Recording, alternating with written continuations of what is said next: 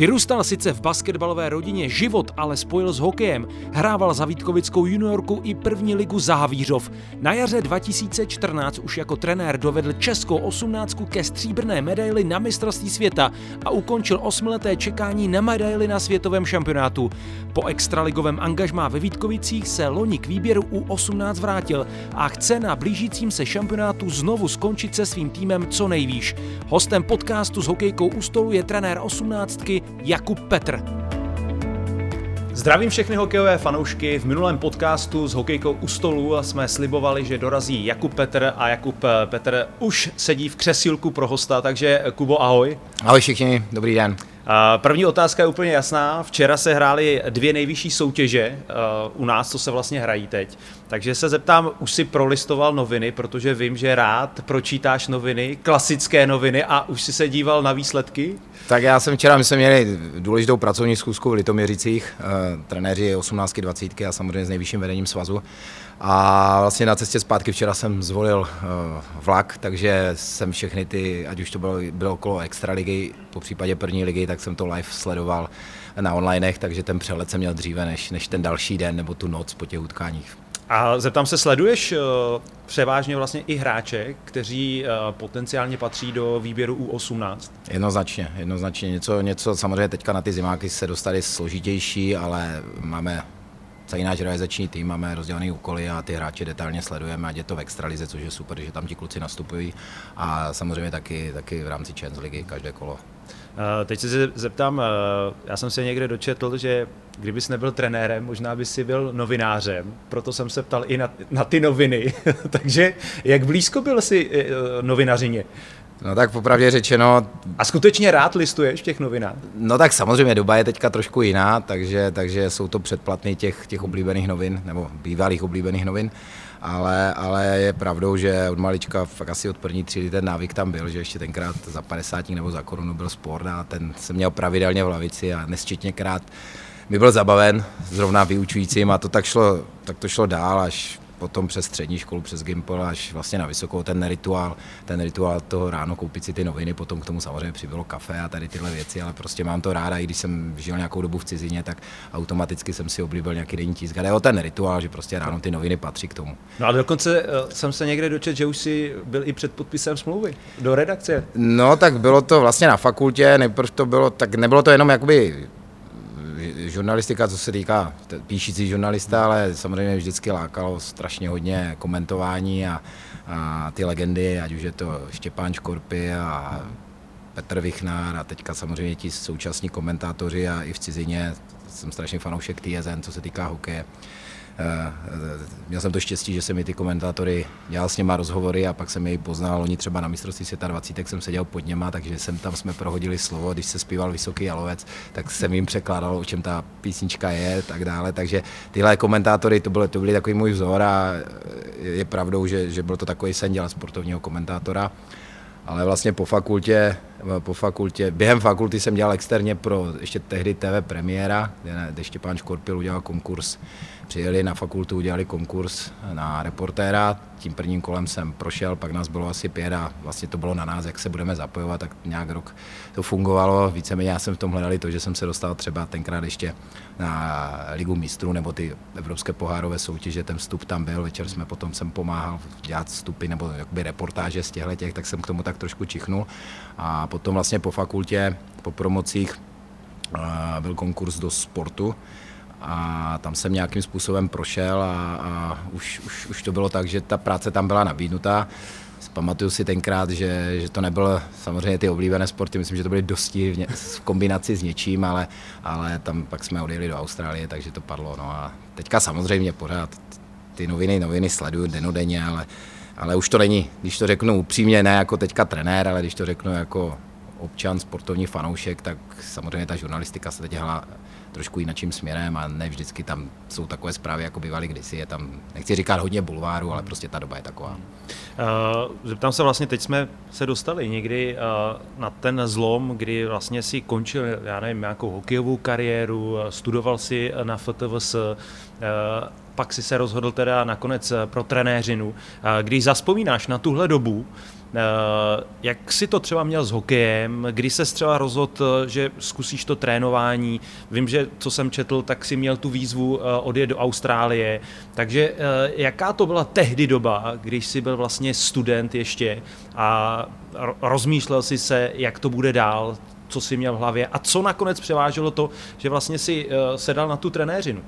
No tak ono to bylo, že jo, samozřejmě nezapomenutelná léta žákovských kategoriích, hokejová škola, banda kluků pohromadě eh, ve Vítkovicích, potom dorost, starší dorost, teď je to dorost juniorka eh, v Havírově, taky nezapomenutelná parta, zážitek, skončili jsme tenkrát, když jsme byli mazáci, myslím, že čtvrtí v republice, proháněli jsme ty, ty, ty slavné mužstva, největší, největší favority a tak dále, takže to jsou roky, na které, když se s těma klukama teďka na zimácích potkáváme nebo kdekoliv jinde, tak na to určitě zaspomínáme. Eh, přechod do seniorů v té době, že jo, a strašně velká konkurence, prostě kluci kluci byli a je to ta zlatá generace, byli na úrovni a tak dále, takže potom první liga už jako mladí v širších kádrech těch seniorských týmů, ale tam pak jakoby i tlak z rodiny a já sám vím, že když to, co chci teďka po klucích, že asi jsem tomu úplně neobětoval, neobětoval všechno, že jo, život na Gimplu, střední škola a tak dále. Teď už vím, že třeba někde se ta chyba stala i ve mně, určitě. A měl si třeba, eh, to znamená, měl si třeba i to studium jako hodně vysoko, že teď, teď říkáš gymnázium, eh, pak eh, další studia, takže jsi tak uvědomoval, uvědomoval že to studium třeba... Byl jsem tomu tlačen jako od rodičů, Měl jsem sice studijní plán, ale takový neúplně oficiální, takový částečný, ale bylo to na, nebylo to sportovní gymnázium, touhle cestou jsem jít nechtěl a šel jsem vlastně na, na, na matiční gymnázium, což je, což je vyhlášené gymnázium v Ostravě. Těch je tam o hodně slavnějších absolventů, než jsem já, teď jsem měl sráza, že jo, můžu jmenovat ze sportu Ivana Lendla, Hanka Zagorová a spousta až, uh, poradce, bývalý poradce prezidenta, až pan Špaček a tady tíhle, takže to je gymnázium, které má určitě, určitě svoje Eh, svoje jméno a ta prestiž tam byla a tam neúplně ti sportovci eh, měli lehkou cestu, takže tomu jsem byl tlačený na to, že známky musely být prostě na určité úrovni. Takže se to nějak skloubit určitě dalo i s tím, i s tím životem, ale znova zpátky k tomu hokeji, jako vím teďka zpětně, co ti kluci tomu musí obětovat a tak dále, takže nebyl jsem úplně v tomhle věku z tohle pohledu ideální. No a pak přišla ta doba, já tomu říkám takové to hraní si na profesionálního hokejistu, kdy jsme sice měli smlouvy, ale, ale ten, ten eh, život jakoby profesionálního hokejisty, ale, ale nebyl to směr, který, který mi i doma bylo naznačeno, že to není ten správný směr, takže vlastně potom až tři roky po maturitě si počítám správně, eh, jsem se přihlásil na, na fakultu a rozhodl jsem se, že chci jít tím, tím studijním směrem a samozřejmě ten hokej k tomu, k tomu nějakým způsobem to s tím skloubit a dál v něm působit. Když jsi šel na FTVS, tak si eh, procházel přes přijímačky jak to zvládal, že jo? protože tam jsou i talentové uh, no, zkoušky tak. a, a co, co tam, ti třeba tam dělalo největší jako problém? Přiznávám, že to bez tréninku nešlo. Ne? Teďka možná tady to propálím, vlastně tenkrát moje, moje přítelkyně a později manželka uh, studovala, studovala tělocvik a Němčinu na pedagogické fakultě v Ostravě a tam jsem chodil trénovat do gymnastické tělocvičny. Samozřejmě největší oříšek, oříšek byla gymnastika a dneska už to můžu přiznat, jsem jim tam rozbil při nácviku těch různých prostných, tak jsem jim tam rozbil takový ten náběhový pás, ten koberec, to se potom jako samozřejmě se to zatajilo, ale teď už to snad, snad můžu říct, ale musím říct, že bez toho tréninku by to bylo, by to bylo těžké absolvovat. Plavání, atletika, to byly věci, které byly schůdnější než ta gymnastika, ale pak časem mi potom, když jsem se na tu fakultu dostal a skrz ty první dva roky, kdy v Tyršáku jsme to museli drtit, tak nakonec, nakonec za dvě, za dvě si pamatuju, jako z té, z té sportovní části, potom k tomu byla i teorie, takže nakonec si, člověk ten, ten, ten drive a ten... Strhaný uh, jednoznačně, ruce, jednoznačně, kůži, hlavně teda ještě v, tom, v té přípravě na ty přijímačky. Potom už člověk dostal ty rady, najednou jsme zjistili, jsme to všechno tady ti kluci, ať už to byl hokej, basket, jsme se to snažili ti vyšší urvat silou a pak jsme zjistili, že to je o technice, pár figlů nám poradili, ale, ale přiznávám, že i potom na té fakultě to bylo, když jsme do toho tyšáku chodili navíc, jo, protože, protože tam ty věci, ať to byly kruhy, ať to byly jo, na státnice z šest disciplín, takže, takže ne, nebylo, to, nebylo to snadné, ale bylo to schudné a vzpomínáme na to teďka opravdu s. No a po fakultě uh, jsem tady to taky uh, vlastně říkal nebo naznačoval odjezd vlastně do Ameriky, pak do Austrálie. Uh, Austrálii hokej, že jo, pro normálního smrtelníka, možná fanouška hokejového, něco nepředstavitelného, takže jak se tam hraje hokej a jak to vlastně vzniklo, že se vydal takovou dálku? Tam to bylo nej, nejdřív, já jsem vlastně přerušil, jako většina mojich spolužáků jsem přerušil po třetím ročníku studium a byla to tenkrát taková, ta, jako hodně rád cestuju, to už vlastně po otevření hranic jsem pro celou Evropu, ať to bylo z začátku stopem, potom Interrail, taková vlaková jízdenka na měsíc, teď už jsou samozřejmě jináčí vychytávky, takže se mi už vlastně během, během začátku studia na Vysoké podařila projet celá Evropa. Takže ta vášeň cestovatelská tam byla, pak byla pro nás další výzva jako vydat se do, do Ameriky, před ta doba byla taková, že prostě americký sen, tak jak to je asi těch generacích před náma. Takže původně to bylo na rok a ještě jsem přerušoval studium vlastně o další rok, ale pak spousta mojich kamarádů tam zůstala a, a zůstala tam pak dlouhou dobu. Někteří si tam dokon, dokonce setupovali biznisy, rodiny založili a jsou tam do dneška, ale tam byla možnost vlastně přerušit pouze na dva roky, jinak to studium vyšlo jako do kytek. No. Takže tam přišel ten návrat dodělání vysoké školy, no a další takovou tou výzvou byla ta Austrálie. No. To byl takový sen, ale tam to samozřejmě bylo spojeno i se studiem, trošku jináčí cesta než, než v Americe. V Americe jsem poprvé přišel do kontaktu jakoby s kanadskou hokejovou, nebo anglickou, angličtinou hokejovou, i když mimo svoji další práci jsem se tam, jsem se tam zapojil na dobrovolné bázi do, do práce s dětma, v takovém suburb hnedka kousek, kde jsem bydlel a tam jsem pochopil ten jejich přístup k dětem trošku odlišný od toho našeho a to mě to jako nebylo to nic na profi úrovni, nebylo to něco, za co bych byl placený, ale, ale byla to věc, že jsem jako přišel na ten jejich způsob komunikace ve sportu a celkově jako se skupinou, se skupinou dětí a byla to strašně cená zkušenost. Takže to bylo v té Americe, no a ta Austrálie to byl takový sen, takže, takže jsme tam odjeli vlastně byla promoce, byla svatba, odjezd a odjezd, odjezd do Austrálie a taky původně na rok a nakonec toho, jestli počítám správně, to bylo kolem pěti, pěti a půl let. No. A ty jsi tam hrál i zároveň si trénoval, je to? No tak cíl byl samozřejmě, samozřejmě zdokonalit se v angličtině, ale šel jsem tam studovat cestovní ruch, což nakonec se mi podařilo dokončit, vlastně bakalářské bakalářské, je to tři roky, oni to nazývají jinak, ale víceméně má to hodnotu bakalářského studia a, a cíl byl vydělat si na tu školu, samozřejmě ta pracovní povolení, takže zase hodně druhů prací a, a první cíl byl koupit si surfarské prkno, protože jsem jako hodněkrát u těch oceánů byl a vždycky jsem to nějakým způsobem zkoušel a říkal jsem, že kde jinde se to pořádně naučit, než, než v Austrálii, tak, tak to byl první cíl a to se povedlo hnedka do měsíce, měli jsme štěstí i na práci, na tyhle věci. A říkám, že OK, nechci ten první půl rok ani slyšet, protože už jsem věděl, že tam, že tam byli eh, spoluhráči nebo kamarádi, kamarádi z Česka. Láďa Rubeš, bývalý hráč, hráč Sparty, pak hráli první, druhou ligu tady v Česku a ten už tam hrál za, za místní tým Sydney Bears a trénoval, trénoval vlastně australskou 18 jako asistent a ještě vlastně hráli za australský národák. Byl tam Vladan Stránský, vlastně strejda kluku, které jsem trénoval ve Vítkách, je to starší Matez nebo Šimon.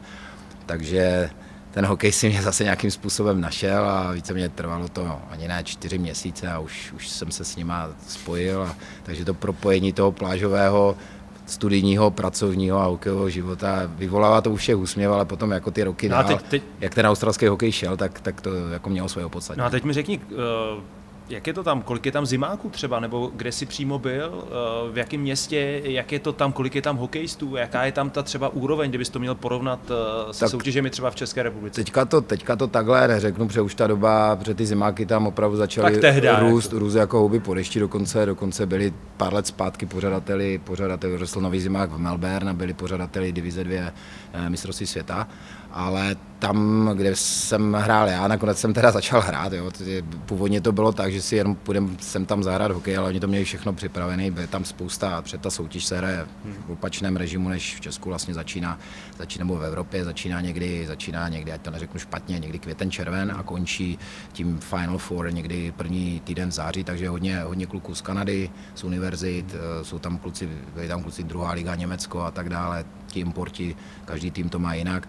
A tenkrát, když já jsem jako tam odjížděl, tak ta soutěž už měla asi 8 týmů a samozřejmě hraje se o víkendech, ale ty vzdálenosti jsou velké, tak nezapomenutelné zážitky, když se jelo třeba trip Melbourne, Adelaide, nebo se zase jelo eh, na Gold Coast, jo, takže jedete do destinací, které jsou turisticky spojené úplně s něčím jiným, ale říkám, zatím je tam spousta, spousta Kanaděnů, jsou to lidé, já mám kamarády na celý život, kteří, kteří prostě, Tyler Lavering byl náš kapitán, hrál jsem s ním v obraně a, a ten hrál, ten hrál CHL, jeho otec je trenér a prostě rozhodl se skrz biznis pro cestu do Austrálie a ten hokej těm Kanaděnům chyběl, takže oni si tam udělali takovou malou Kanadu z tohohle. A nakonec, nakonec vlastně se hrají v Pertu potom, to je na druhé straně Austrálie, západní část, takže strašně velká země, ale ten hokej tam dali dokupy a, a jak říkám, no, objevovali se tam, objevovali se tam jména nebo kluci z minulosti, že mi kolikrát spadla brada a potom potažmo, jestli o tom budeme mluvit, tak samozřejmě u té reprezentace jsem potkal spoustu, spoustu lidí, ono to vyvolává úsměvy vždycky ty, ty týmy, ať je to v těch nižších divizích, hmm. ale potkal jsem spoustu lidí, kteří mají minulost NHL a tak dále, takže pro mě to bylo jako zase no zajímavý no zážitek. Já jsem si tady taky nahledal, že, jo, že uh, ty stojíš vlastně i za kariéru prvního Australana v NHL, Nathana Volkera, takže taky máš, dá se říct, takovýhle zápis do historie.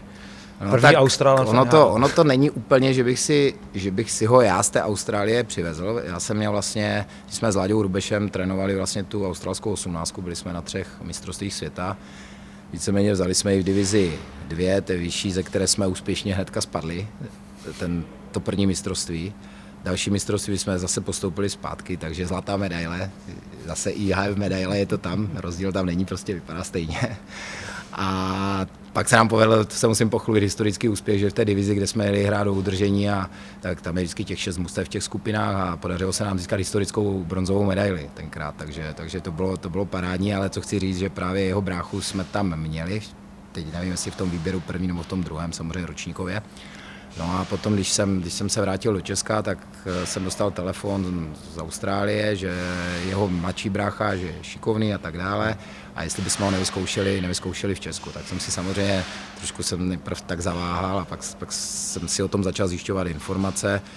Znal jsem je rodiče, protože hmm. starší, že jo, starší kluk byl na tom mistrovství a tam je to všechno samozřejmě s finanční podporou rodičů. Není to tam jako hmm. sport, mezi, nepatří hokej mezi top sporty, takže všechny ty akce, třeba mistrovství světa je jeden měsíc se všema hmm. těma kempama, přeletama a tady tímhle, takže je to za podpory rodičů, podobně jako třeba v té Americe, to je, to je paradox proti nám, ale, ale vlastně ty rodiče jsem znal, takže se to všechno udělalo takhle, no, přijel na týden, na týden, pamatuju si do dneška, že že eh, byl v kategorii sedmá třída. Do Vítkovic musíme říct, že přijel. do Vítkovic v kategorii věkové sedmá třída a přišli jsme, přišel jsem za legendami českého vítkovického hokeje, který jsem eh, začínali ještě, trénovat. Ještě mě zajímá, on sem přijel a vy jste mu zajistili nějaké ubytování? Přijel na týden, přijel na týden s maminkou a ta prostě chtěla vědět po týdnu, buď tady zůstává, kde je. bude bydlet, kde bude jíst, jak je, to bude vypadat, anebo si ho bere zpátky. No, tak pamatuju první trénink, jenom jsem tam přišel, už jsem byl tenkrát, teď nevím jestli dorost nebo juniorka, a říkal, říkali jsme kolegům, že si by ho nevyzkoušeli. A bylo takové to první Australan. A pamatuju si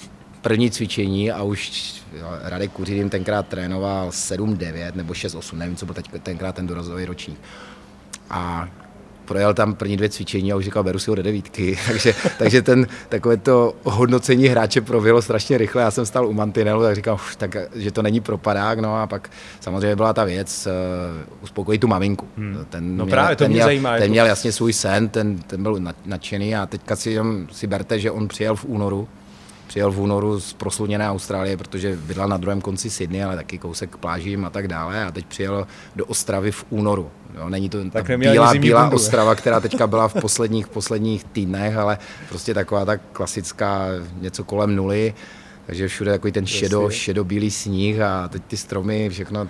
Továrny už tam sice nemáme, protože už je to úplně jiné město, ale i přesto pro toho kluka to musel být čok, ale na tom bylo krásně vidět, jak, je, jak, jak tu hru miluje a prostě jednoznačně mi řekl, musíme mamku odsaď dostat a já zůstávám. No. Takže to se povedlo, našli jsme mu první rok rodinu, potom, potom bydlel, potom už bydlel vlastně, přes, jsme byli jedni z zakladatelů akademii, tak už se pak hmm. přesunul. Ale ten jeho růz a ten přístup, to je takový, je to, je to na knihu nebo na nějaký film a ještě s tím, co se mu potom povedlo dál, tak si myslím, že to je, že to je zajímavý příběh. A myslel jsi tehdy třeba, že se někdy objeví i v NHL, nebo tak NHL nevím, ale, ale, ale ten jeho progres skrz ty kategorie, ať to bylo rychlejst do dorostu, rychlejst do juniorky, pamatuju si, že jsem byl s 18 v, v Cuchvilu během té vánoční, vánoční turné mezi svátkama, Vítkovice byli na Spengleru a můj Trlíčík je tam vzal jako mladého hmm. hráče a skauti mě po prvních dvou zápasech, co odehrali Vítkovice, mě začali nahánět ve Švýcarsku na tom turnaji, co o něm vím a tak dále, to jméno nějak spojili se mnou a tam se mu to povedlo tenkrát ten turnaj a dostal se jako do toho, do toho podvědomí a pak měl i starty za extraligu, ale to už pak byla jeho práce a s tím jsem už potom nerad spojovaný. Si pamatuju, že jsem seděl na on dal první extraligu gól a ke mně tam se běhli ze studia eh, televize a říkám, to je jeho chvíle, to už potom byla zásluha těch dalších trenérů, co ho měli na té, na té cestě. Ale ten příběh jako sám o sobě je určitě fascinující a, a jsme v kontaktu, takže, takže samozřejmě mu fandím a, a stal se jednou ze celebrit Austrálie, když vlastně, když že pozval ho ministerský předseda, takže, hmm. takže je, to, je to fakt příběh sam o sobě jako velice zajímavý. No a ty říkáš, že jste v kontaktu a uh, jsi říkal, že s dalšími lidmi jsi v kontaktu z Austrálie. Uh, vrací se tam třeba někdy, nebo máš třeba nutkání se tam vrátit uh, do Austrálie?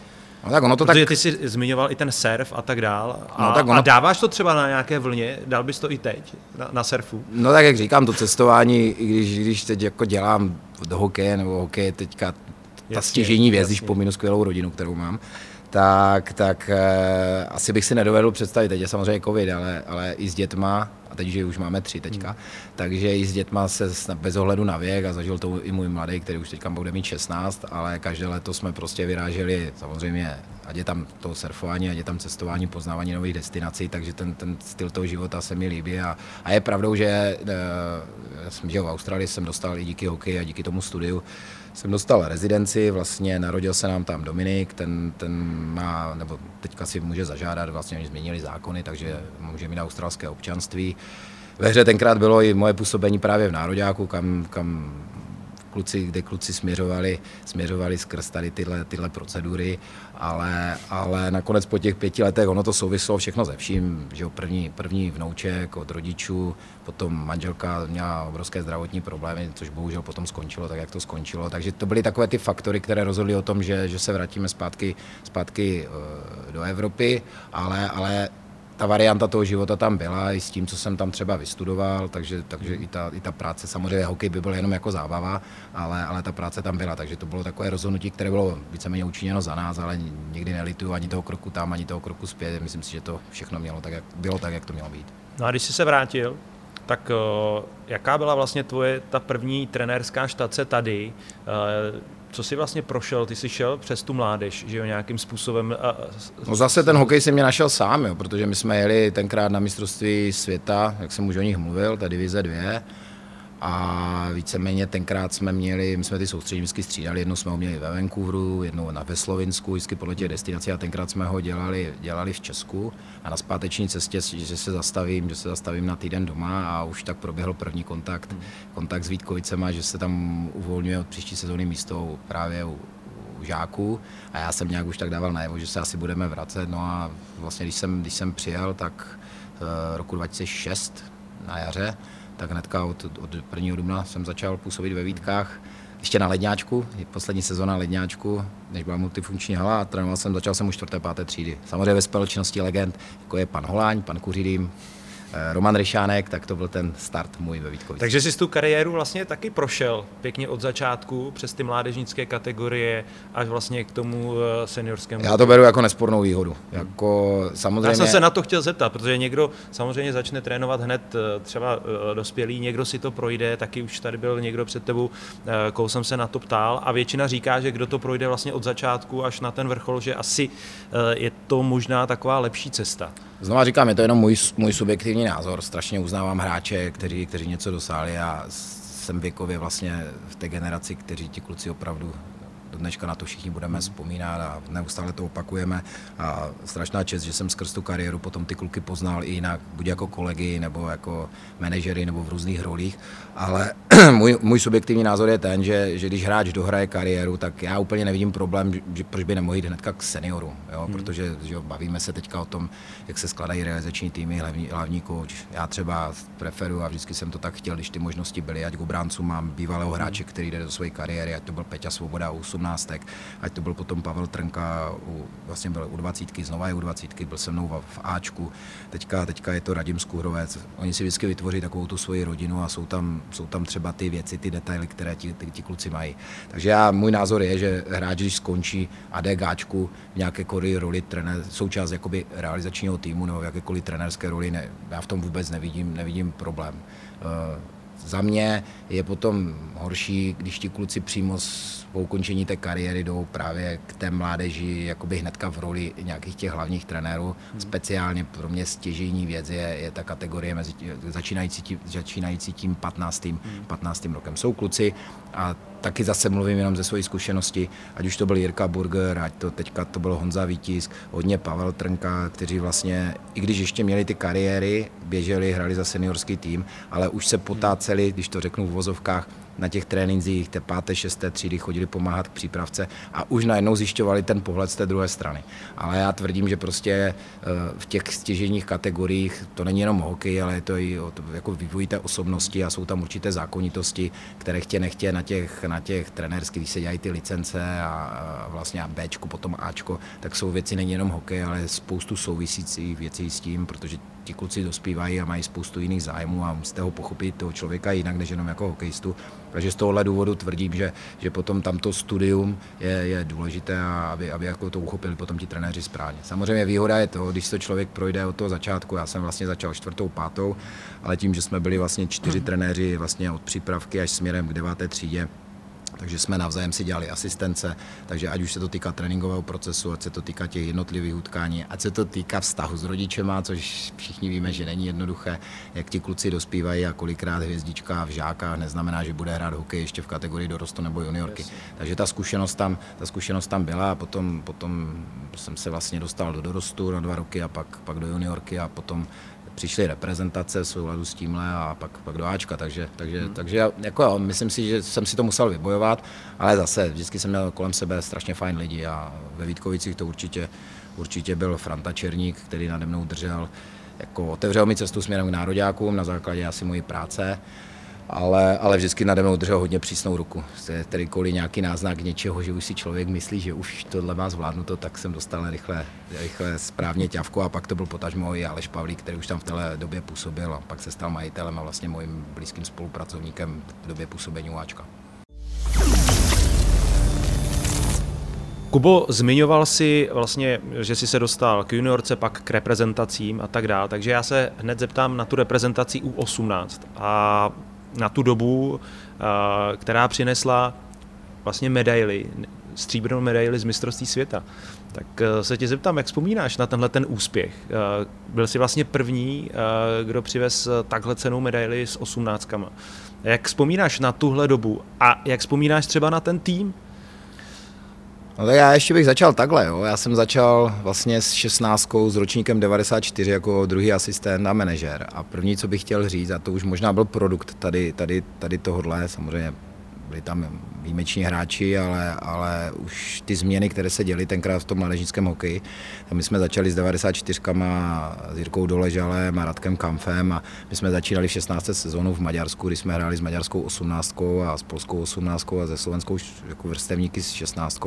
A ten program v té sezóně tam byl turnaj 4 a tím to vlastně haslo. A bylo to vlastně o, o rok později začalo tady tohle, ten sportovní úsek, udělali, udělali se změny uh, v pozicích ať už bylo vytvořeno sportovní oddělení a tak dále. Já vím, že tohle třeba nikoho až tak nezajímá, ale já jsem... Já, já vím, že to, ale já tohle bylo jeden... taky hodně kritizované, že se hrálo s Maďarskem, Jasný, a já jsem byl, a já jsem vlastně soupeři. byl ten, co to zažil na vlastní kůži, že to neznám z povídání a, a, a zažil jsem to. A pak vlastně ty programy se začaly měnit a tak dále. Samozřejmě, ať to byly devět, dvojky, trojky, čtverky, nepodařilo se jim. Třeba trojky už k tomu byly blízko tenkrát na mistrovství světa v Drážďanech, čtverky, čtverky zase tak, tak se zachránili v té divizi. A to byly problémy, které jsme měli, jenom se možná je lidé bali pojmenovat. No a potom přišly pětky a, a tady tyhle šestky, kterými já jsem přišel vlastně na začátku té sezóny, když začínala osmnáctka.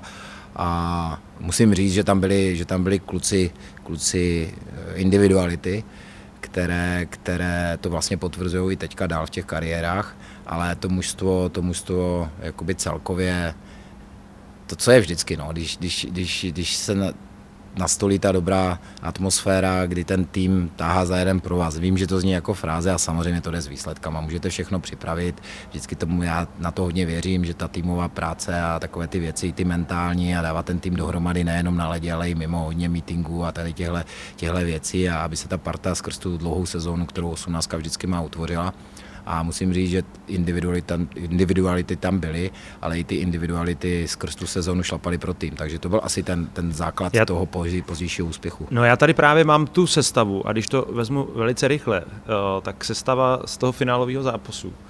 Eh, Vaněček v brance, Pirochta, Mašín, Ščotka, Rašner, Miklej, Zbořil, Havlín, obrana.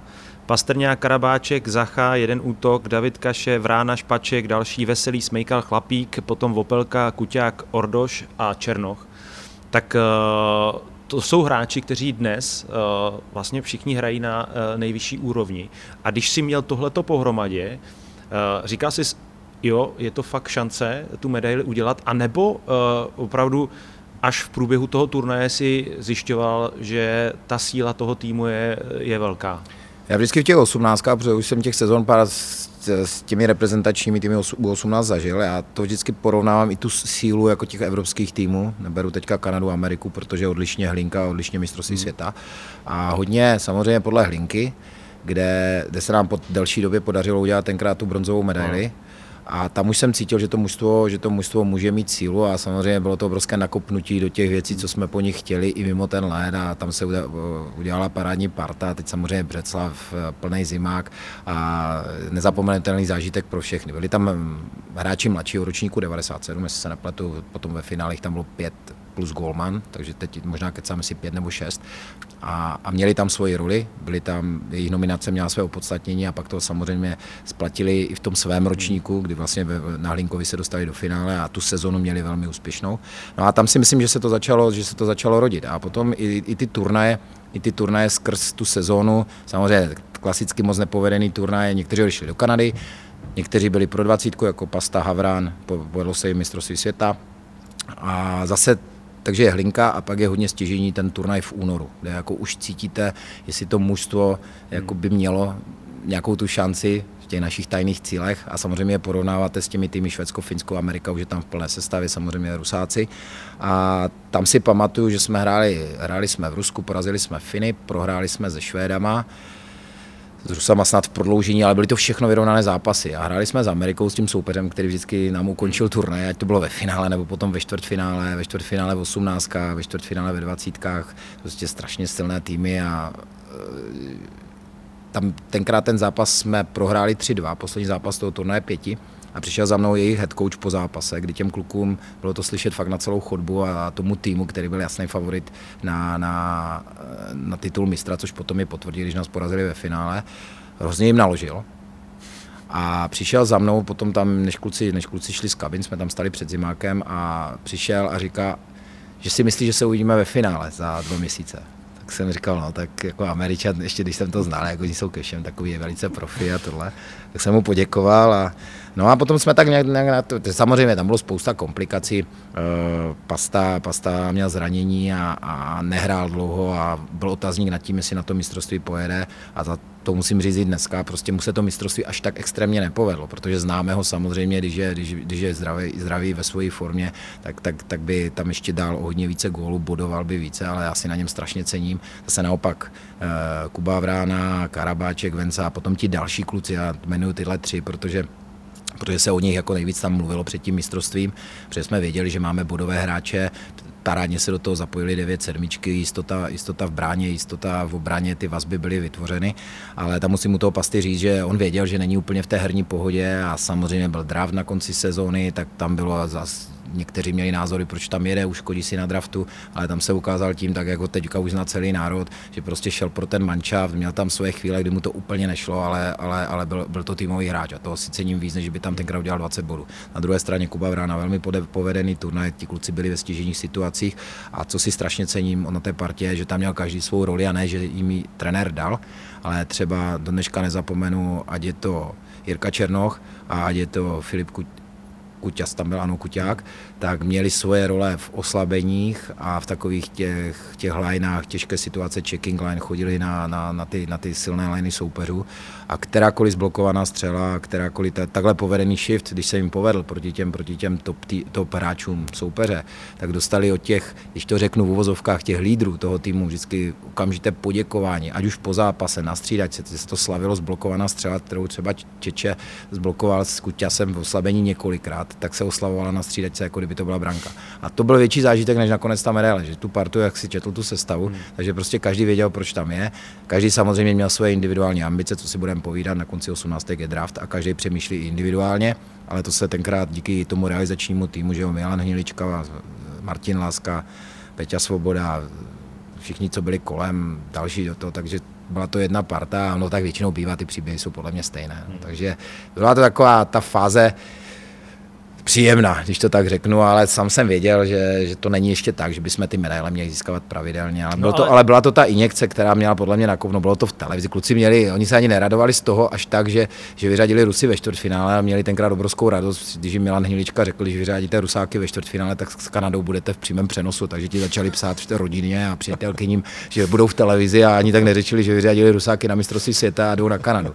Takže to, jako je s tím spousta příběhů a já tu kategorii právě proto mám rád, před 20 to už jsou kluci, už jsou skoro profíci, nebo už jsou profíci a už to má hodně blízko k tomu seniorskému hokeji. A tady to je jeden den tak, jeden den tak a ti kluci se vyvíjejí, jak jsem o tom mluvil, je to kategorie dorost juniorka rozhraní. Uh, no a Každopádně ty si vlastně po tom uh, turnaj, po tom mistrovství světa mluvil o tom, že uh, se český hokej nějakým způsobem posunul. Ty už si tady nakousnul, že se měnil i ten uh, reprezentační program, že najednou se začalo hrát proti těm nejsilnějším týmům, už se nehrálo třeba právě s Maďarskem, uh, s, s Polskem a tak dále. Ale Jo, možná se čekalo, že to půjde nahoru a že uh, ty medaile z těch juniorských šampionátů, teď myslím 18 a 20, že se budou vozit nějakým způsobem častěji. Uh, uběhlo kolik? Sedm let? Šest, dejme tomu. A nic. A ty si říkal, že český hokej se někam posunul. Takže posunuli jsme se, neposunuli jsme se, uh, posunuli se soupeři, kde ty to vidíš jako uh, ten největší problém? Teď se to hodně roze, uh, rozebíralo, že jo, po mistrovství světa dvacítek. Posunuli jsme se, máme lepší, máme horší hráče, lepší hráče, uh, utekl nám svět, doháníme ho, nedoháníme. Jaký ty na to máš názor? Takhle, by se líbil uh, Jirka Bříza, když řekl, že Oni to všichni zhodnotili. My máme období, když to říkal v té televizní debatě, nemáme vánoční a velikonoční, ale máme po dvacítkové a po osmnáctkové. A to je spousta, spousta lidí, k tomu má co říct. Každého to je právo. Já třeba tvrdím, ještě než já řeknu svůj názor, já třeba tvrdím, že když jsou tyhle debaty a speciálně ta kategorie Tours juniorka, jo, je spousta trenérů a kolegů a i zkušenější hodně trenérů než já, kteří ať už těch žákovských nebo tady v těchto kategoriích těch 15 a dále trénují, trénují už spoustu let a nemusí být úplně na výsluní, nemusí získávat tituly a medaile v dorostech, v juniorkách, ale tu práci dělají a nechcou, se, nechcou se posunout dál. Samozřejmě každý trenér, myslím si, že nás spousta dostane laso z Ačka a je to každého sen si to vyzkoušet ten seniorský hokej na nejvyšší úrovni. Ale co chci říct, že tíhle kluci a speciálně kolem žáku, třeba i v těch dorostech, tak tam jsou trenéři, kteří ty zkušenosti a prošlo jim eh, pod rukama spousta těch hráčů a zažili ty, ty, ty úspěchy, potom to se to třeba je to v té, v té křivce, v té vlnovce. A já si myslím, že tihle by měli hlavně dostávat slovo.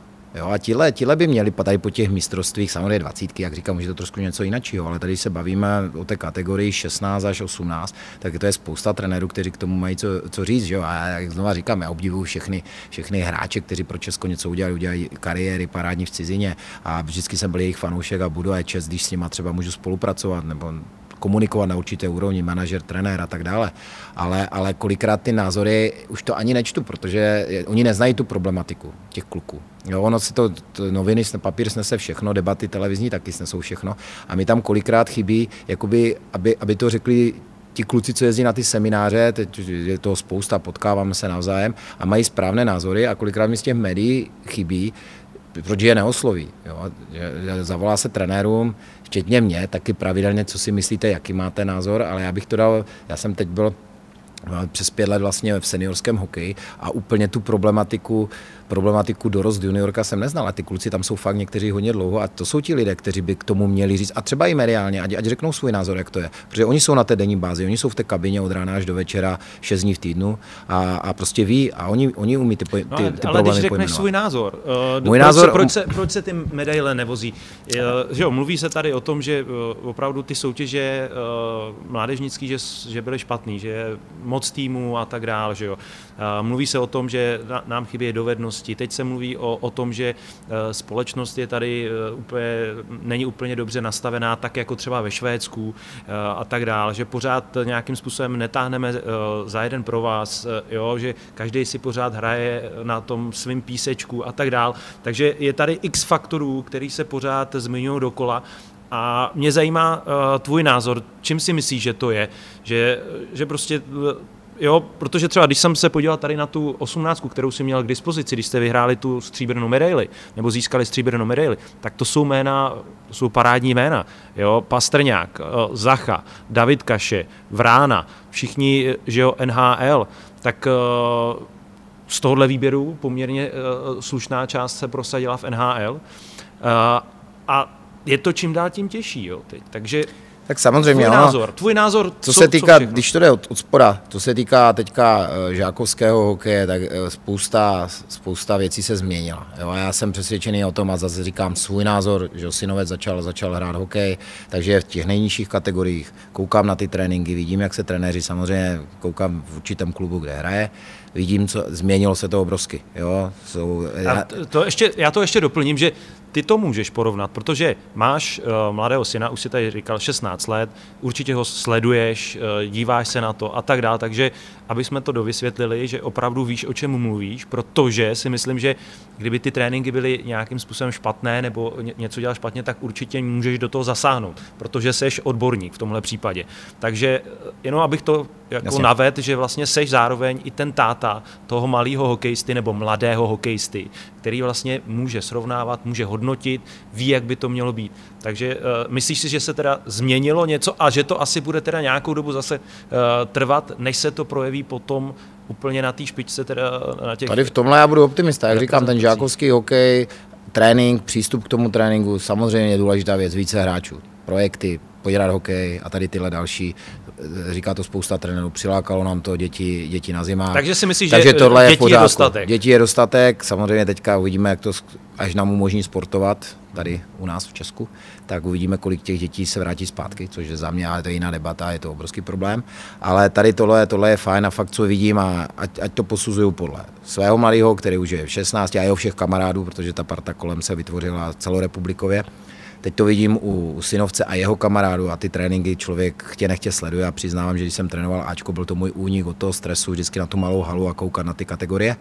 Takže v tomhle si myslím, že proti světu nezaostáváme vůbec, jako to se týká organizace toho tréninkového no a to, procesu to, a tak dále. To se ví, to se, to se říká, Přesně že tak, už to zmiňoval lidí přede mnou, takže asi to dál, dál říkat nebudu. Myslím si, že i, i ten program, co se týká od toho 15.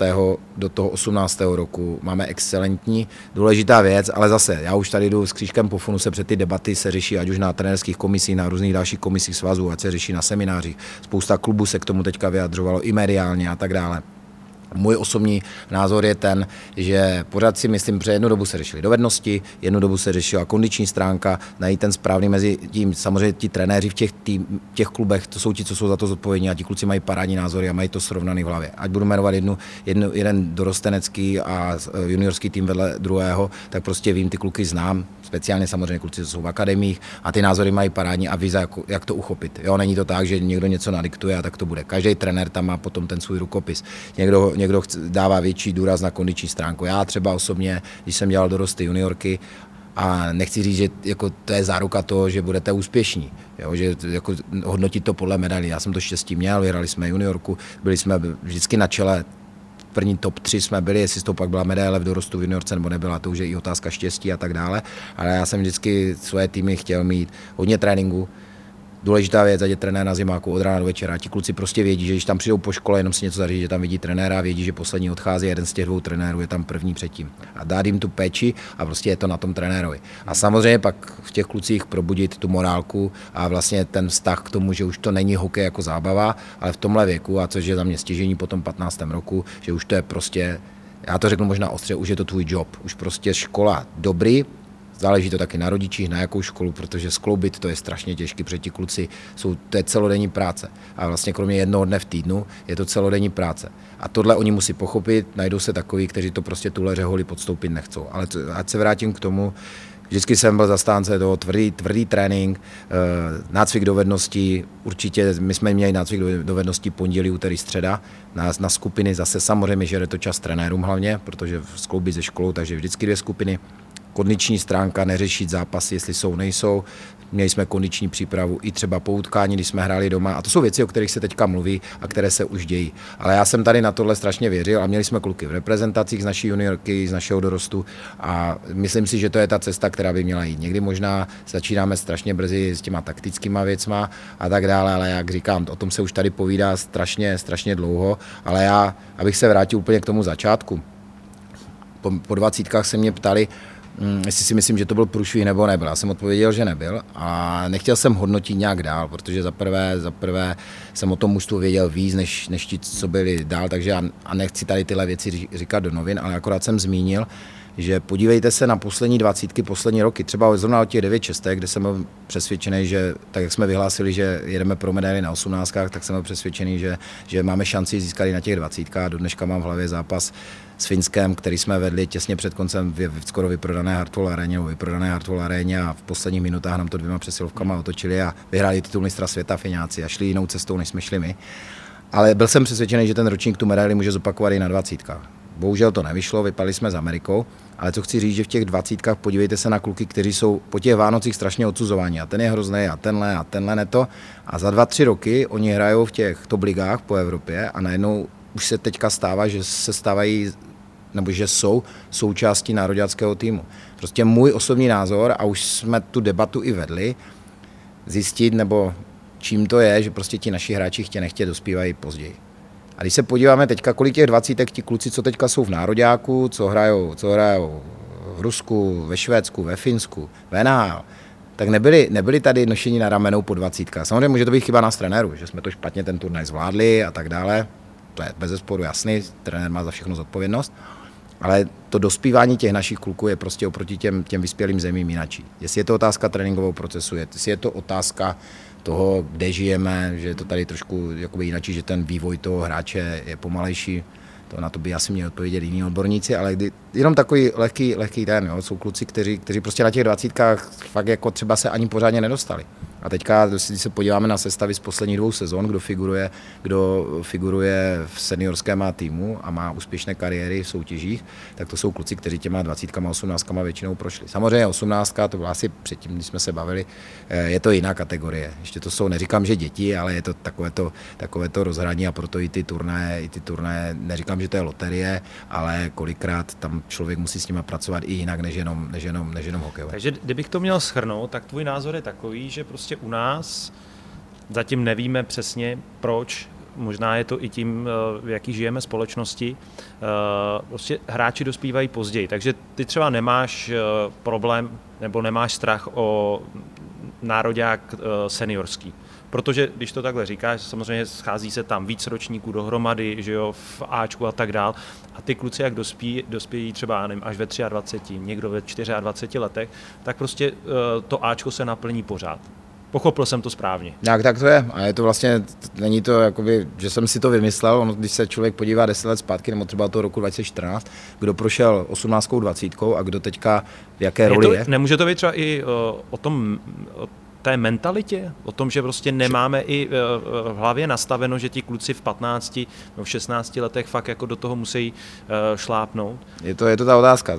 Tam ten proces, my se bavili o žácích, bavíme se o tréninkovém procesu, řekl jsem já, jak jsem to řešil já, když jsem ty kategorie vlastně 6-7 let trénoval na klubové úrovni, ale, ale to zatím si taky stojím a zaplať pámbu, už ta změna zač, začne tu příští sezónu. Hmm. My po nich těm, chceme režim. My po nich chceme režim po těch klucích a vlastně i jako z pozice otce si uvědomuju, že my s nich děláme vytrvalce. Jo, to on, on ráno stane, rodiče chceme, ať je dobrý ve škole, on jde ráno na, na trénink akademii, potom je přesun do školy, potom jako teda rychle se najíst, potom, potom něco udělat ještě do té školy, potom je suchá příprava, potom je trénink na ledě, potom je cooldown po tréninku, teď přijde domů a rodič, jak to, že tam máš trojku, čtverku, ty to tohle musí zvládat.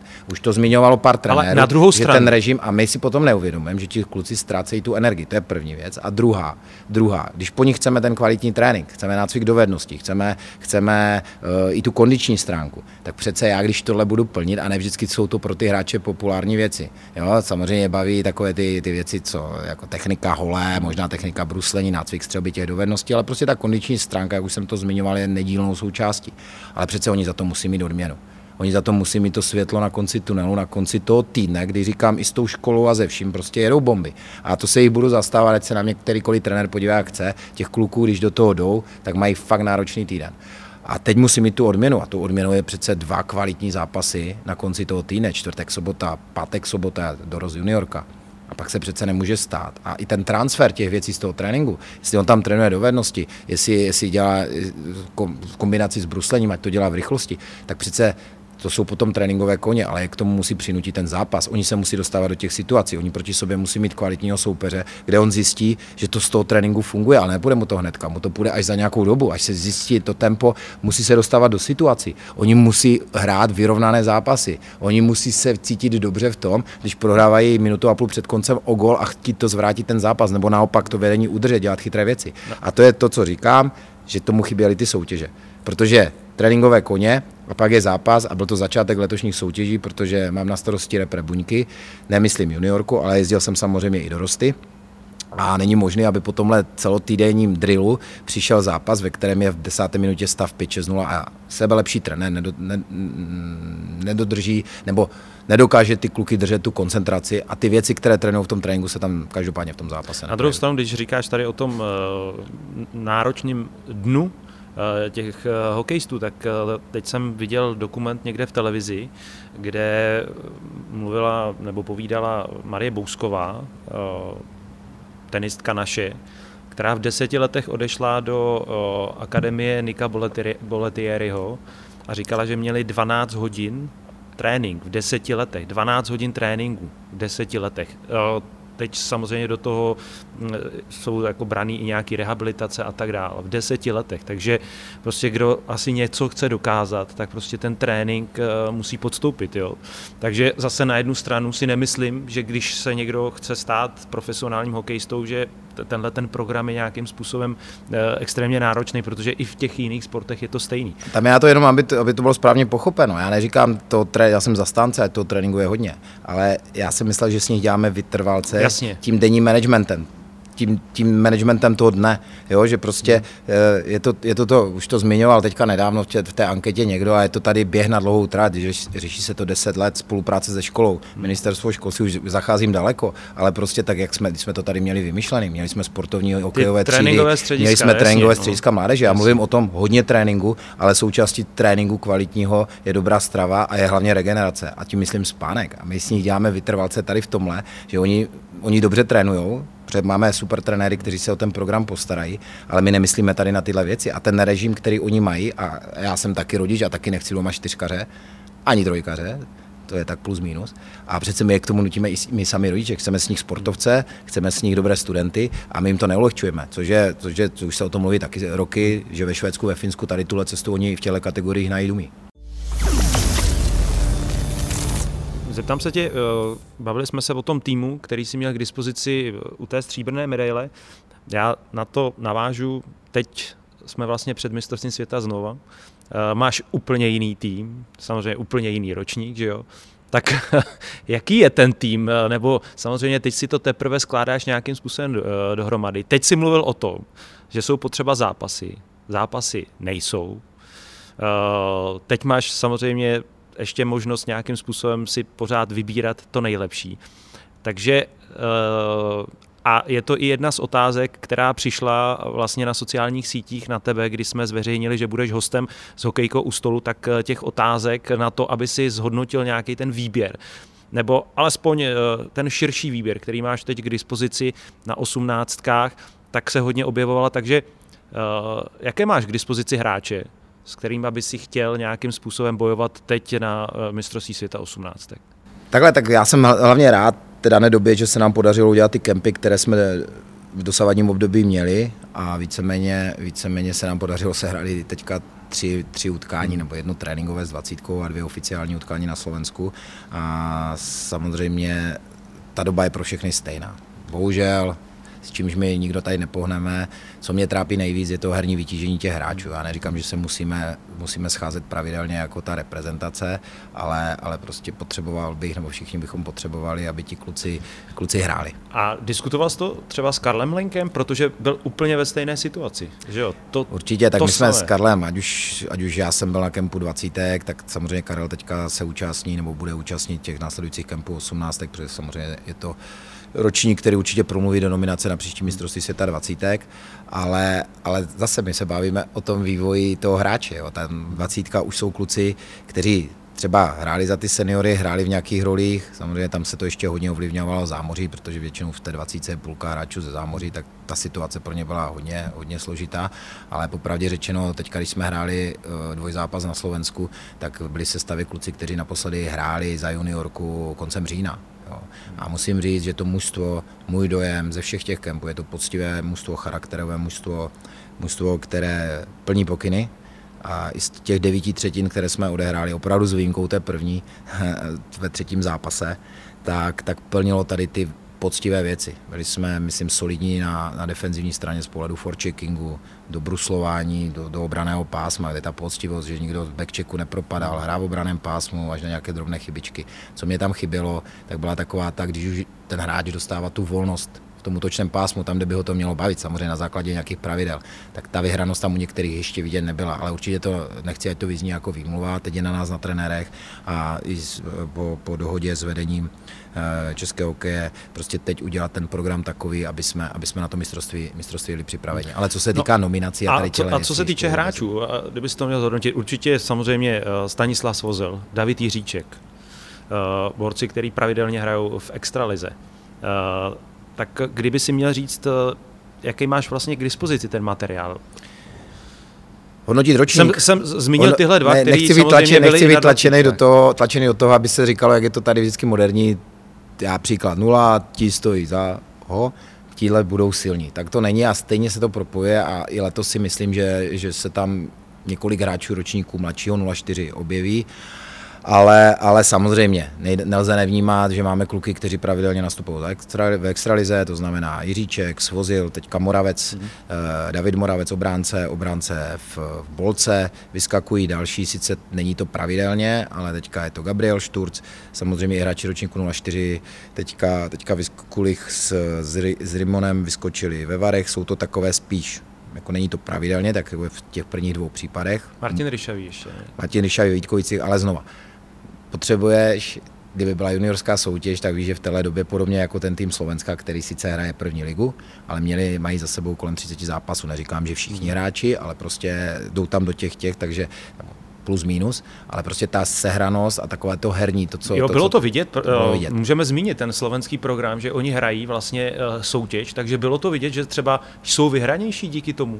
To je přesně ono. Jo. Samozřejmě vývoj třetího utkání, kdy jsme nastoupili velmi trestu hodně a laxně do té první třetiny, tak věci, které jsem si chtěl šetřit až k tomu mistrovství světa, tak společně s klukama jsme byli hodně hlasití a hodně, hodně až nevybíraví v kabině mezi první a druhou třetinou a tam, tam ti kluci si to uvědomili a potom jsme to mužstvo přehráli, jich přestříleli na, na 5-6 střel, ale to, to není o čem se chci bavit, bylo vidět, nebo o čem se tady bavíme. Jde o to, že těm klukům, a my to musíme vnímat ne jakoby směrem k tomu mistru, jenom k tomu mistrovství světa, ale že prostě jim ta sezóna chybí, to herní vytížení. Já jsem strašně rád a rád to tady znova zdůrazním za komunikaci s manažery a trenéry první ligy, extraligy, potažmo manažery klubu, kteří to vnímají stejně a prostě ty kluky dostali do procesu, hlavně teda tréninkového a v rámci možností se jim snaží dávat ten ice time.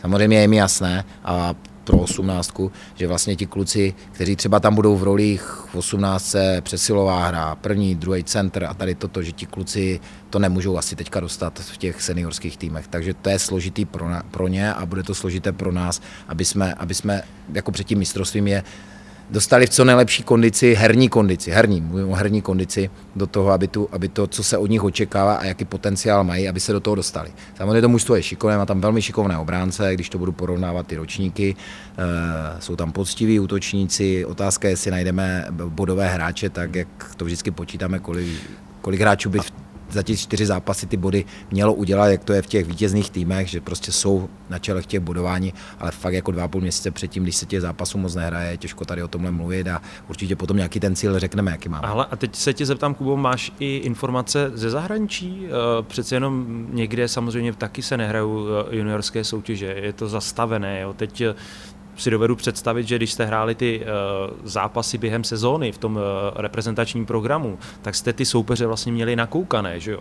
Byly i k dispozici to je právě videa to... a teď, teď nebude, dá se říct, nic? To je právě to, co říkám, že to je pro všechny startovní čára, co, stejná startovní čára, co se týká toho programu těch reprezentací. Samozřejmě, co se týká, co se týká těch soutěží, tak víceméně úplně stojíme my a Německo to je informace, co jsem dostal vlastně na, na, na našem meetingu.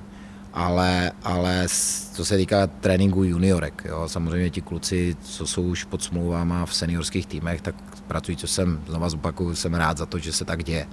Ale, ale třeba Finsko, soutěže 20 jedou, soutěže 18, záleží regionálně, jo, tam to samozřejmě není situace taková složitá jako u nás.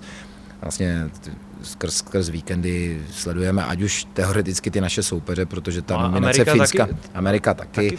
Švédsko sice zastavilo soutěže, no. ale zase víme, že ti kluci 18 jsou často v procesech těch seniorů a tréninky sedí. Já tady úplně nechci, protože nejsem, nejsem nikde nějaký průzkumník, aby řešil, jak se to děje. Ty oficiální, co můžu sledovat, každý víkend sleduju soutěže ve Finsku. Eh, skrz, skrz internet, ten přístup tam mám, takže od 20 až vlastně 16, 18, 20, pro nás stěžení 18, 20, ať už naše kluky po případě soupeře. Finové udělali minulý týden modří bílý sraz ve Virumeky, ale tam je ten rozdíl, že oni to, ten trénink, trénink v rámci těch juniorek a vlastně ty zápasy se ještě pořád dějí. Jo. Ale, ale ten mezinárodní program je pro všechny, je pro všechny stejný. Takže teďka to bude opravdu na nás, počínaje příštím týdnem, samozřejmě zase po dohodě s klubama, podle vytížení hráčů v prvních ligách v extralize, jestli nám budou uchotnit ty kluky uvolňovat, finance se na to našly.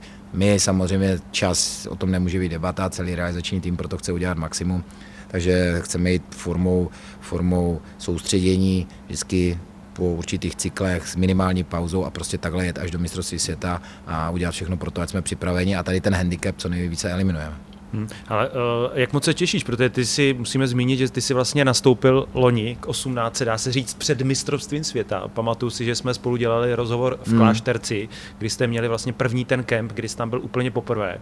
Připravovali jste se už na světový šampionát, pak to vlastně všechno padlo, všechno se zrušilo.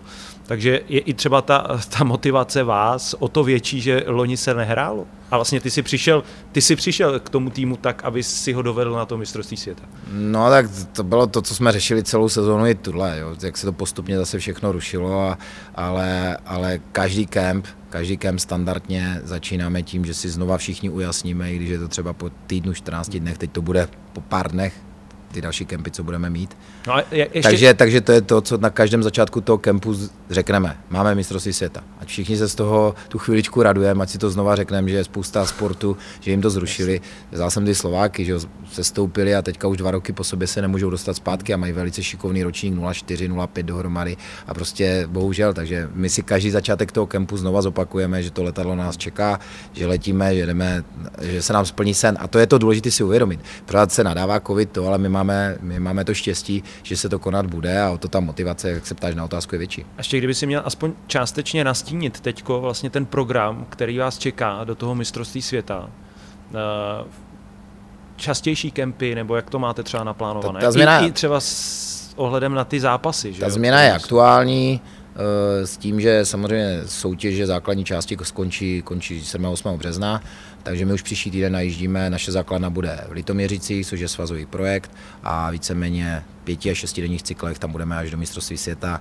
Teďka je otázka ještě pokynu z IAF a od organizátorů mistrovství světa, jestli bublina tady nebo bublina podobně jako dvacítka nebo po přesunu do Spojených států tam na to budeme muset zareagovat. Samozřejmě recipročně bychom měli sehrát dva zápasy se Slovenskem, ale ten důvod je ten, že ty kluky chceme co nejvíce pohromadě, aby, ať už je to, no týká se to těch věcí, o kterých jsem mluvil. Co se týká zápasu, samozřejmě je to, je to složitější, musíme to řešit nějak po vlastní ose, formou tréninkových zápasů a tak dále, ale ta priorita je a jsem strašně rád, že nám to jako vedení umožnilo, projekt, projekt Litoměřice funguje, máme tam totální servis, takže přijde na, na, na řadu určitě kondiční stránka věci, prostě omílaní, omílaní, omílaní věci a je to, je to takový ten návrat do minula, když si pamatuju, když je nároďáky měli dlouhé soustředění před mistrovstvím světa, takže v souvislosti s tou ruku v ruce s tou situací, která panuje ve světě, jsme rádi, že tohle je a prostě já to vidím jako prostředek k tomu, aby jsme, aby jsme na to mistrovství jeli, jeli s nějakým konkrétním cílem. Uh... Teď vlastně se dostaneme za téma 18. Myslím, že už jsme to řekli. Dost. Zeptám se tě, už jsme to lehce nakousli. Ty jako hokejový rodič, já už jsem se tě na to taky jednou ptal, myslím, že tuším, že to bylo v Chebu nebo kde, kde jsi se byl podívat na svého potomka, jak hraje a hrál velmi dobře. Takže mě zajímá, jak fungujete doma, jo? jak to funguje, jak třeba ty radíš, protože uh, samozřejmě většina hráčů nemá uh, tatínky hokejové trenéry. Jak radíš svému synovi? Jak často se třeba jdeš podívat na ten trénink? Uh, dokáže ti oponovat? Uh, jo? Nebo uh, jak moc zasahuješ do toho, do toho jeho rozvoje? No, ono to má všechno svůj vývoj, že jo. Vždycky ti kluci ve všech sportech, těch trenérů a hráčů bývalých mají, mají tu výhodu, protože jsou v tom prostředí od hmm. malička a poznají i ty hráče, hmm. jsou s nima v kabinách, tě nechtě, jsou součástí toho, toho života, toho trenéra nebo hráče. Takže to mají určitě svoji výhodu. Samozřejmě potom v tom věku, o kterém neustále se bavíme, po, té, po tom 15. roce se to někdy obrácí proti ním a poznávají tu stinnou hmm. stránku té popularity, po případě toho, že jsou ratolesti těch, těch, těch trenérů nebo hráčů, hmm. což jako speciálně v české společnosti je zafixováno a prostě tak to je.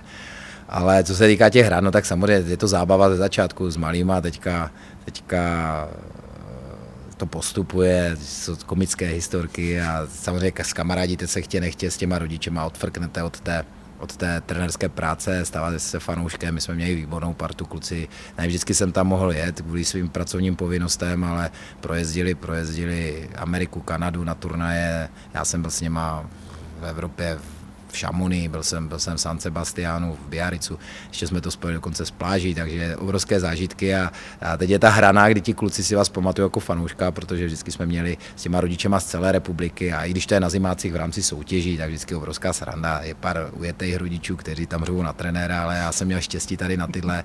Tím je všechny pozdravu, přes zase tak často teďka nevidíme. A uklidňoval si některý, když řvali na trenéra? No, to ne, to ne, ale pak tam máme ty že jo, partnerky, manželky, po případě moje maminka, Dominiková babička, která nikdo neřekne jinak než hokejová babička, ta už teď jede třetí kolo, jela se mnou, jela s Dominem a teď už jede se synovcem mojím, takže ta je známá, takže od té vždycky raději dál, protože tam má komentáře na všechno. Počíne, jednou byla na turnaji v Kanadě a od té doby mi radí, že všechno tady děláme špatně, takže i tohle je součást práce trenéra.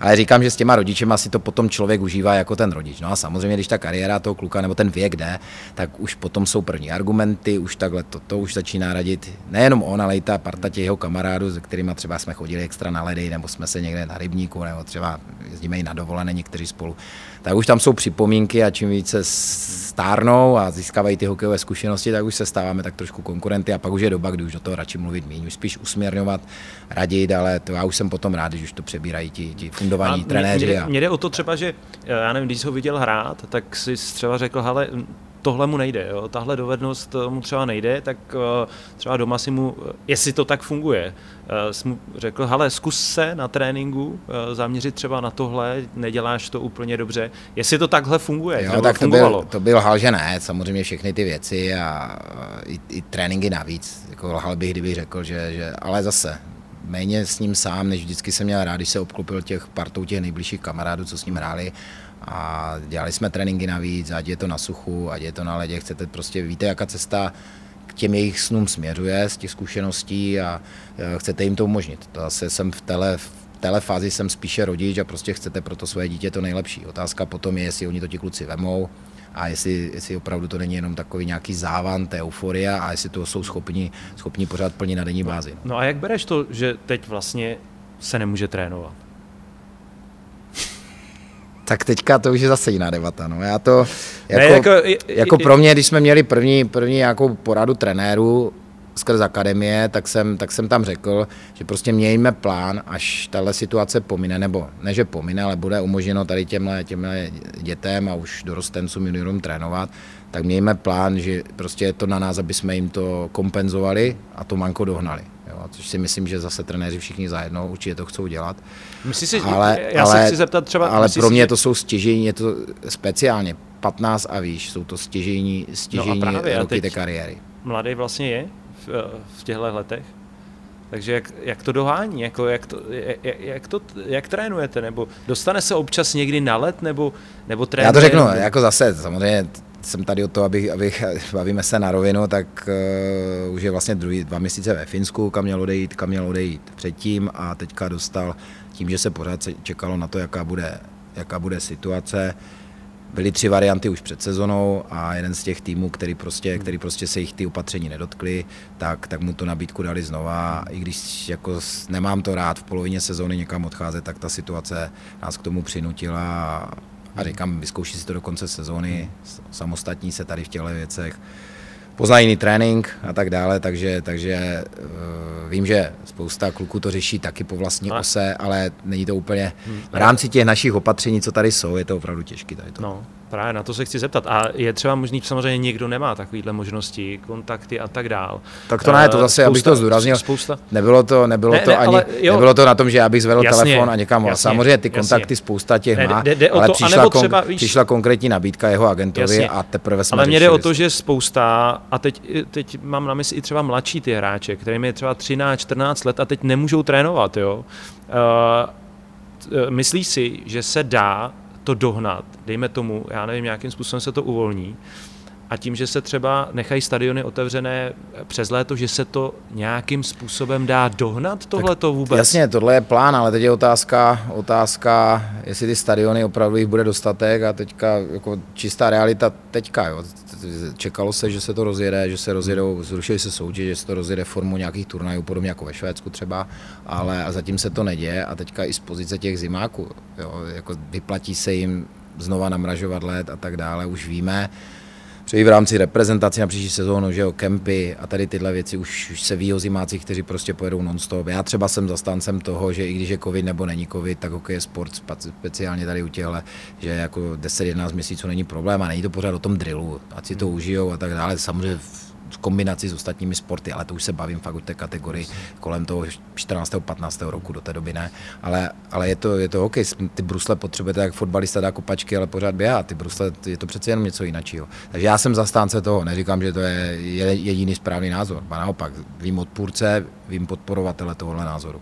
A teďka jedinou cestu, co vidím, tak přesně tak, jako okamžitě, když ty povolení se zmírní, nebo ty restrikce se zmírní a přijdou povolení, tak ta cesta je taková a neřešit, jestli je červenec, červen, neřešit nějaké cykly, jako teďka mezi, eh, mezi cyklus, já nevím, makrocyklus hmm. přípravné období, prostě pokud ta šance je okamžitě na let, ale zase je to u nás o trenérech. Hmm. U nás ten čas najít a prostě jim ten servis vytvořit. Já, já to vím, já jsem v tom denodenně a vím, jak ti kluci právě jako mají tu chudit na ten let. Hmm. Jo. Samozřejmě jsou, jezdí se do ciziny, každý hledá nějakou cestu. Je to stejně jak český občan teďka chce lyžovat, chce lyžovat a sedne do letadla, no. letí do Bulharska nebo, nebo zaplaví ulice, ulice Zakopaného, protože lidi jsou takový, ale to je, to je koníček u většiny z nich. Ale tady tihle kluci tomu prostě někteří věnují no. od paté, od pěti, šesti let. No a teďka to jim to já, vezmeme. Já to, já to právě mám takhle doma, mám syna, kterému je 6 let, teď jsme mohli chodit na rybník, jsme byli někdy dvakrát denně, jo, prostě obrovská euforie, že prostě může si jít zabruslit, jo.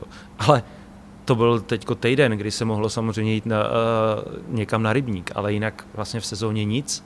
Jo. Někde vidím, že někdo někde potají, někde trénuje, ale samozřejmě většina těch uh, malých dětí prostě nemůže nikam. Že? Je to přesně tak, jako moje zkušenost je ještě trošku jinačí, protože obrovská událost s, s mojí skvělou partnerkou.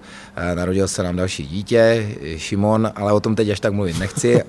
že jo, máme, máme dvou a půl letou dceru, Natálku, a já teď vůbec neřeším sport, já to jenom vidím na té denní bázi doma. Hmm. Jo, protože samozřejmě asi ty geny tam nějak od nás všech jsou, takže pořád v pohybu a tak dále, návyk, návyk na to chodit třikrát, čtyřikrát týdně na bazén, ať už to je organizovaně nebo s náma, chodit do heren, na trampolíny, ven a tak dále a tak dále.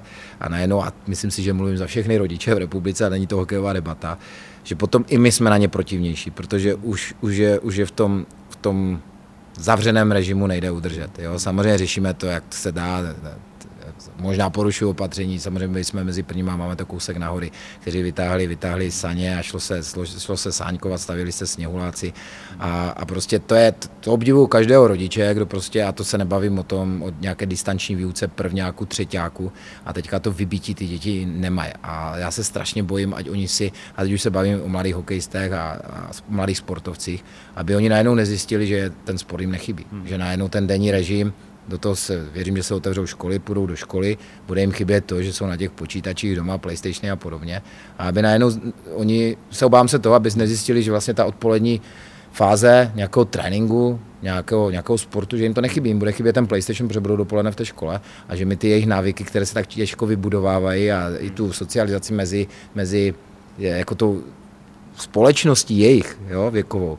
Že to, to sport není jenom o tom, jestli to někdo bude v budoucnu hrát nebo ne, ale jsou tam nějaké zákonitosti kabiny, nějaké vytváření si kamarádství, a pak i trošku nenávisti, že soutěž, to, ten, toho nemám rád, budu to dělat lépe než on. To je všechno ochuzujeme teďka.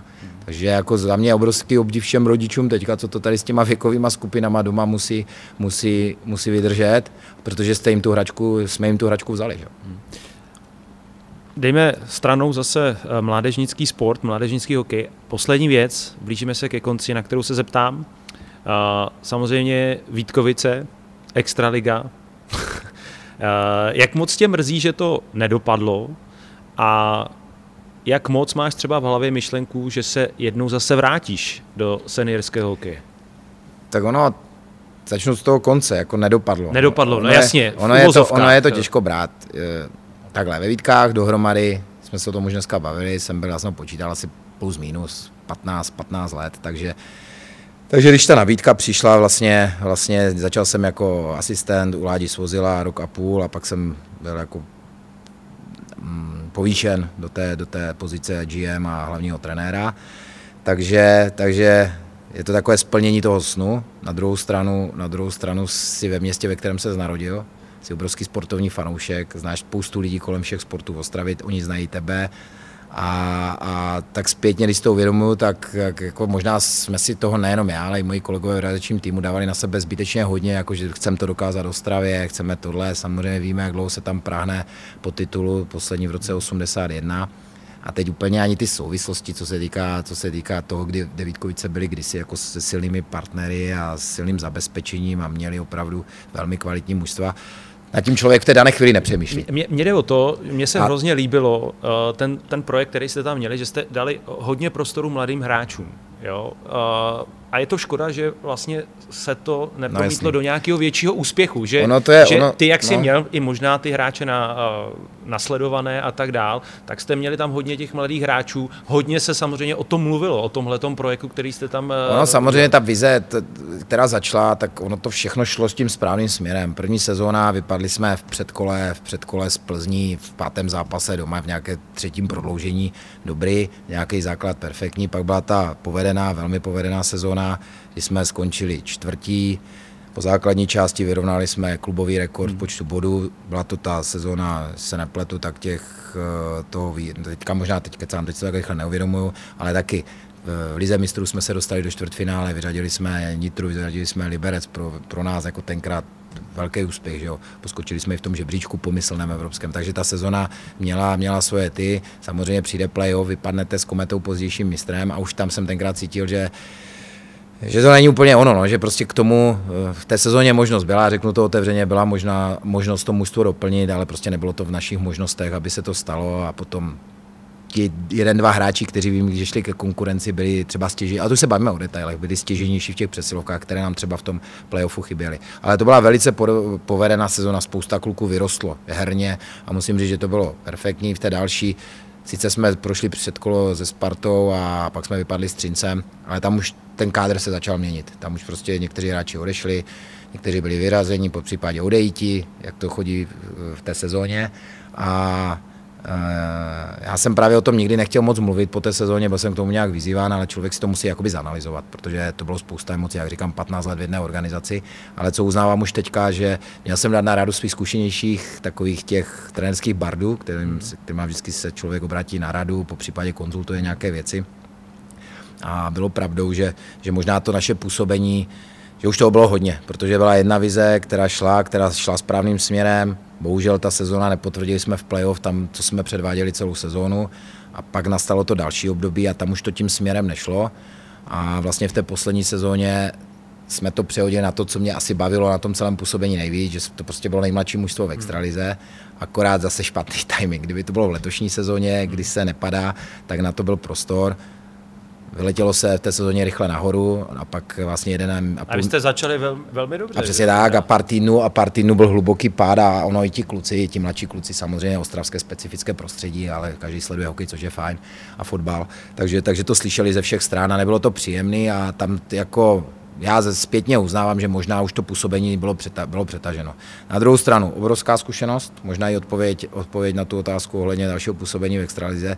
Jednoznačně jsem věděl, že že po té zkušenosti si to člověk fakt musí zanalizovat a, a po takové době v jednom klubu, že není určitě správně jako skákat hnedka do dalšího jobu, jenom proto, že, že to je extraliga. Něco tam bylo, nepopírám, ale to bylo takové moje rozhodnutí po konzultaci s blízkými v hokeji, nemyslím s blízkými v rodině, ale po konzultaci s něma byla tam nějaká cesta do zahraničí, kterou, kterou covid jako nejenom mě, ale hodně lidem, hodně lidem zkomplikoval.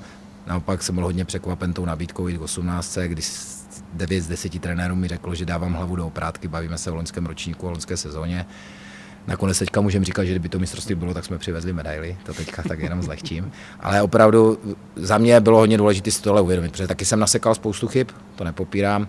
Byla tam obrovská, obrovská zkušenost působení ve Vítkovicích, takové, není to jenom sportovní, ale i životní, že spousta lidí se k vám otočí zády, když jsme byli na vrcholu, tak, tak je těch kamarádů spousta, některá taková životní zklamání, ale byl jsem tenkrát hodně, když se to začne dotýkat některé ty věci rodiny a teď to vidíme i v politice a tak dále. Takže to je ta zkušenost celková a fakt člověk potřebuje na to ten čas, aby si to zanalizoval a zase se vydal tím správným směrem, jestli ten job chce dělat dál.